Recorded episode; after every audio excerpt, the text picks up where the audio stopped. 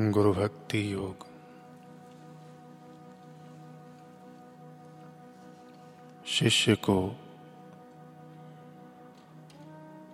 सच्चे हृदय से अपने गुरु की शरण में जाना चाहिए।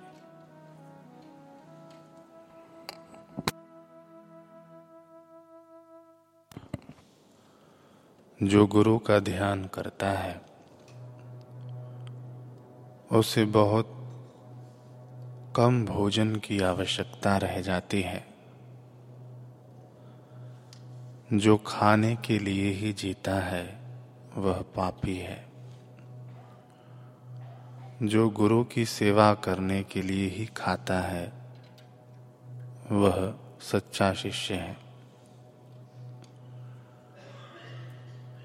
केवल गुरु की कृपा से ही आप अपने मन को नियंत्रण में रख सकते हैं।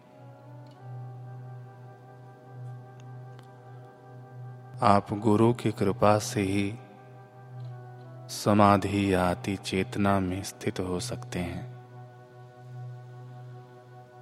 विराग, अनासक्ति, इंद्रिय विषयक भोग विलासों के प्रति उदासीन हुए बिना किसी को गुरु कृपा नहीं पच सकती। मन के सहकार के सिवाय इंद्रियों से कुछ नहीं हो सकता। मन को गुरु कृपा से वश में किया जा सकता है।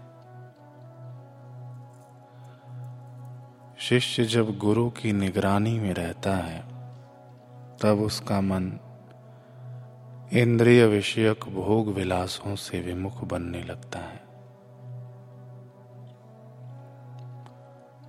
गुरुओं का एवं संतों के समागम से, धार्मिक ग्रंथों के अभ्यास से, सात्विक भोजन से, प्रभु के नाम आदि से सात्विक वृद्धि में वृद्धि होती है।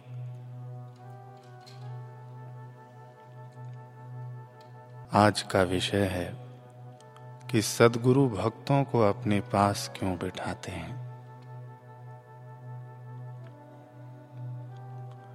श्री रामकृष्ण परमहंस के दरबार में सत्संगियों का मेला जुटा हुआ था। तभी वहाँ घिसी हुई चप्पल को घसीटता हुआ कोई आया। वह कोई और नहीं, नरेंद्र था। हज़ारों आँखों से कोने कोने से देखने वाले सदगुरु ने अपने प्यारे को देख लिया। ठाकुर की दृष्टि भीड़ में से फिसलती हुई सीधे नरेंद्र पर जा टिकी। बस तभी उनकी आँखों में प्रेम का शहद उतर आया। उंगली उठाकर बोले, उसे तो बुलाओ मेरे पास। ठाकुर की उंगली की दिशा में सैकड़ों सिर मुड़ गए। सारी आँखें नरेंद्र पर जा टिकी। उधर ठाकुर की ममतामयी आँखें मानो नरेंद्र का ऊँचा ऊँचा आवाहन कर रही थी। नरेंद्र उठा और ठाकुर के पास जा पहुँचा। पास आते ही ठाकुर ने नरेंद्र की पीठ सहलाई और बोले, चल, आ आ मेरे साथ। आ जा। ठाकुर उठकर दूसरे कक्ष में नरेंद्र को ले आए।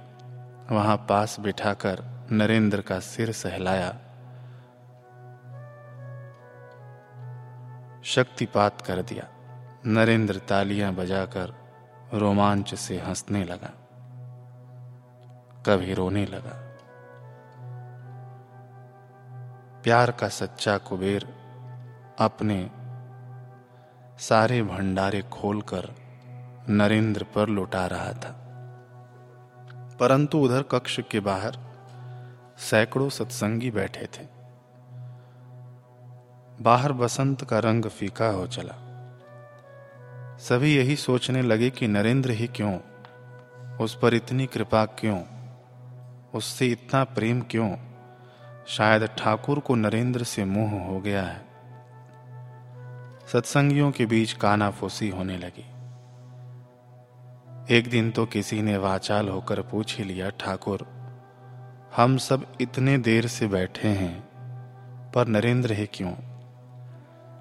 ठाकुर ने रहस्यमय मुस्कान देते हुए गुत्थी खोली कि नरेंद्र में मैं प्रबल रूप से एक संभावना देखता हूँ।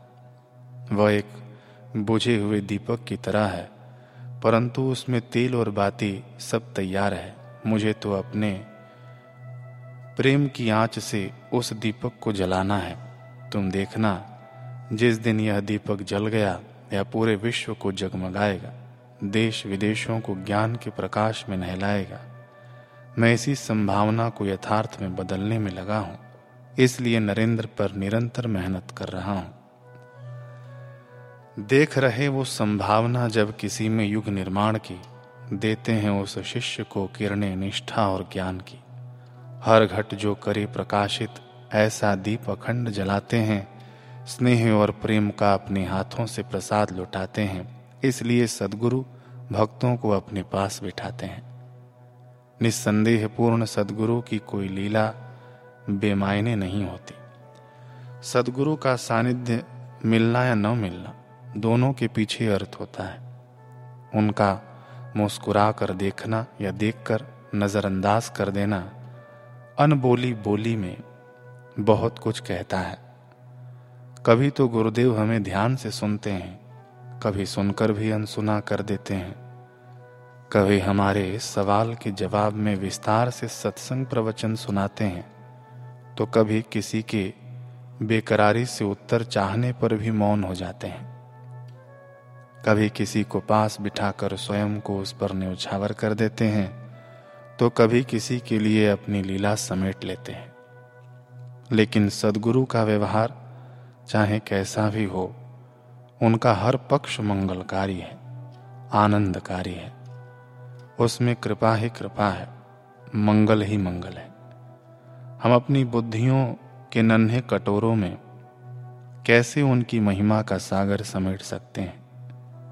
ऐसे ही जब वे किसी को अपने श्री चरणों का सानिध्य देते हैं तो इसके पीछे अनेका अनेक कारण हुआ करते हैं। कभी जब हम पर कोई भारी कष्ट आया हुआ हो, किसी संस्कार की आंधी हमें पछाड़ने पर उतारू हो, तब भी श्री गुरुदेव हमें अपने पास बिठाकर सहारा और हौसला देते हैं, अपनी दिव्य ऊर्जा से हमारी पीड़ा कम करते हैं, अपनी कृपा दृष्टि से वे नैया पार लगाते हैं, जब कष्ट किसी पर भारी हो, संस्कारों का वेग जारी हो, पास बिठाते हैं। कई बार जब संशय हमारे अंदर अपना सरपीला फन उठाता है, क्यों, कैसे, कहाँ, क्या, जैसे बाणों को हमारा मन गुरु के दरबार पर ही तानने लगता है। गुरु की बिठाई व्यवस्था पर ही तानने लगता है।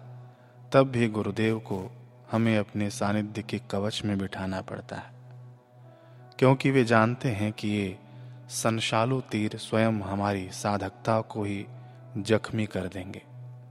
तब श्री गुरुदेव हमें अपने पास बिठाकर तरह तरह के सत्यों का उद्घाटन कर हमारे संशयों का नाश करते हैं।